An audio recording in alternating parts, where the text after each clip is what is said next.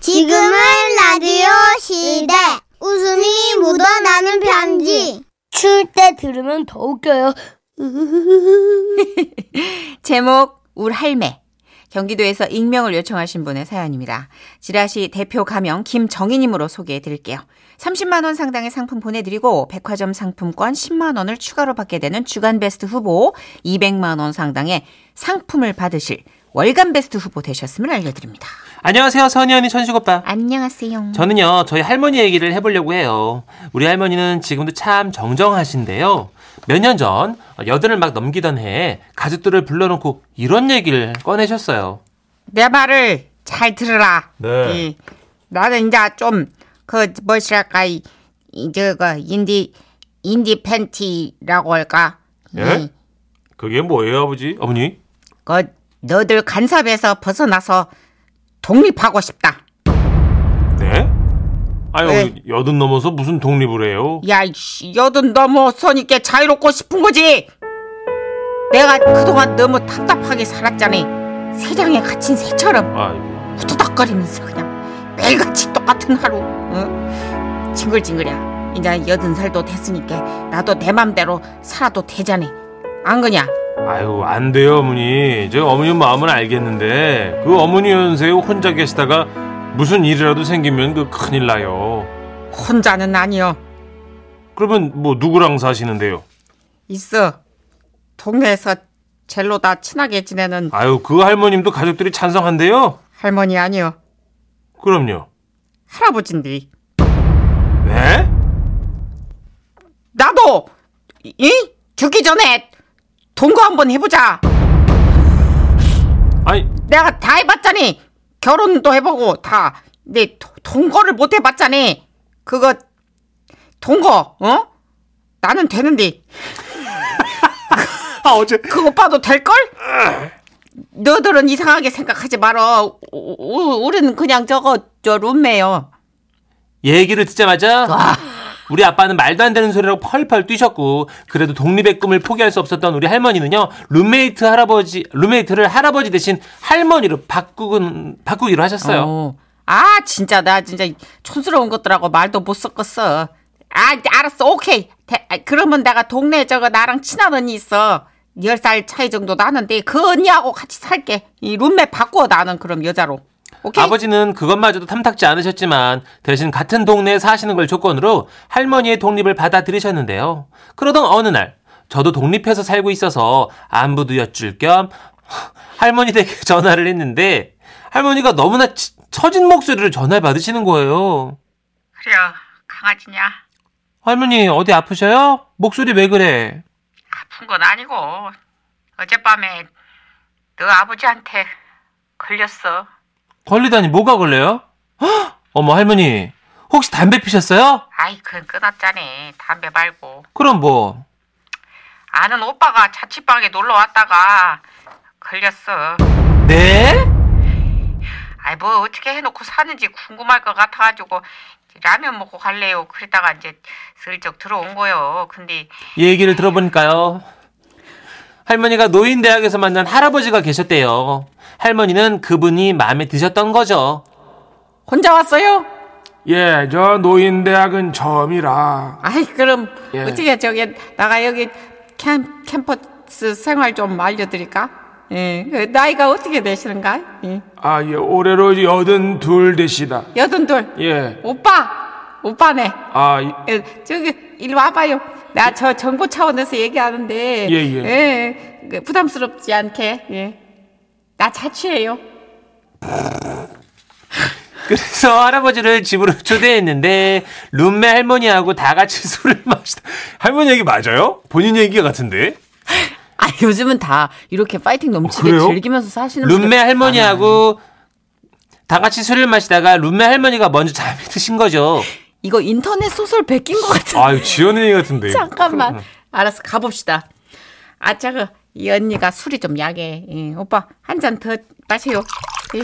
그때였죠. 아씨 이 밤에 누구야? 누구요? 어머니, 저예요. 어이 이씨 야저야너 너 여기 왜 오냐? 오빠 나가 나가 아, 나, 나 아들한테 걸리면 끝나.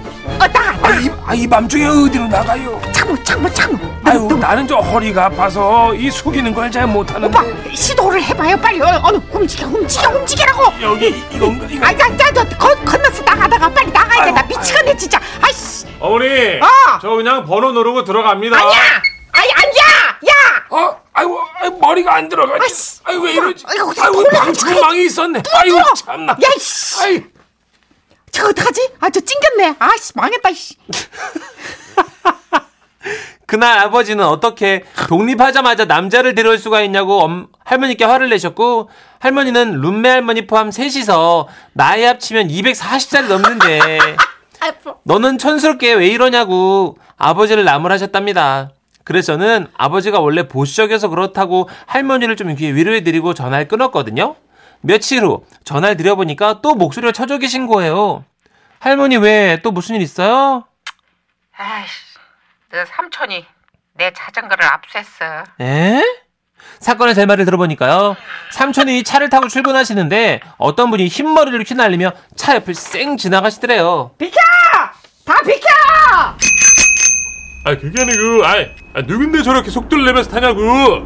아이 오빠들 차 좀 비켜봐봐 아이씨 이거 봐라 이거 봐 아 나 손 놓고 탄다 야야 이게 되네 아, 아니 복잡한 도로에서 어, 누가 저렇게, 하, 어? 아 신난다 엄마?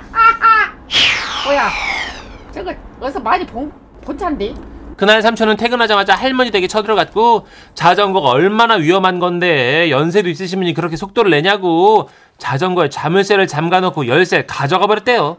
야, 그 속도 내가 내냐? 자전거가 내는 건데 그거 탈 때 제일 스릴 있는데 그걸 가져가면 어떡하냐? 아, 할머니 조심 좀 하지 그랬어요. 제가 지금 피자랑 치킨 보내드릴게요. 맘 푸세요. 그럴래? 네. 에휴, 우리 강생이밖에 없다. 응. 그래서 그날 피자를 할머니 댁으로 보내고 저녁에 한번 전화 걸어봤어요. 할머니 피자 맛있게 드셨어요? 그래, 뭐 그냥 저냥 먹었다. 왜 콤보로 보내드렸는데? 어? 목소리 왜 그래요? 소화가 잘 안 되세요? 아니, 사실 우리는 더블 페페로니 케이준 더블 슈프림 피자만 먹거든. 피자땡에서 파는 거. 그냥 너 멋대로 시키지 말고 앞으로 내가 불러주는 대로 시켜줘. 토핑이 달라. 그래 할머니? 어, 우리 할머니 대단하시죠? 우리 할머니는 더블 페페로니 케이준 더블 슈프림 피자만 먹는지 몰랐거든요. 이거 말고도 많은데 제 글솜씨 소진으로 인해 이 정도만 적어볼게요. 참고로 우리 할머니는 어느새 86세 되셨고 할머니 룸메분은 95살이세요. 혹시 소개가 된다면 용기 내서 다른 사건들도 적어볼게요. 아 그때 그 할아버지는 어떻게 되셨나 모르겠네요. 그럼 읽어주셔서 감사합니다.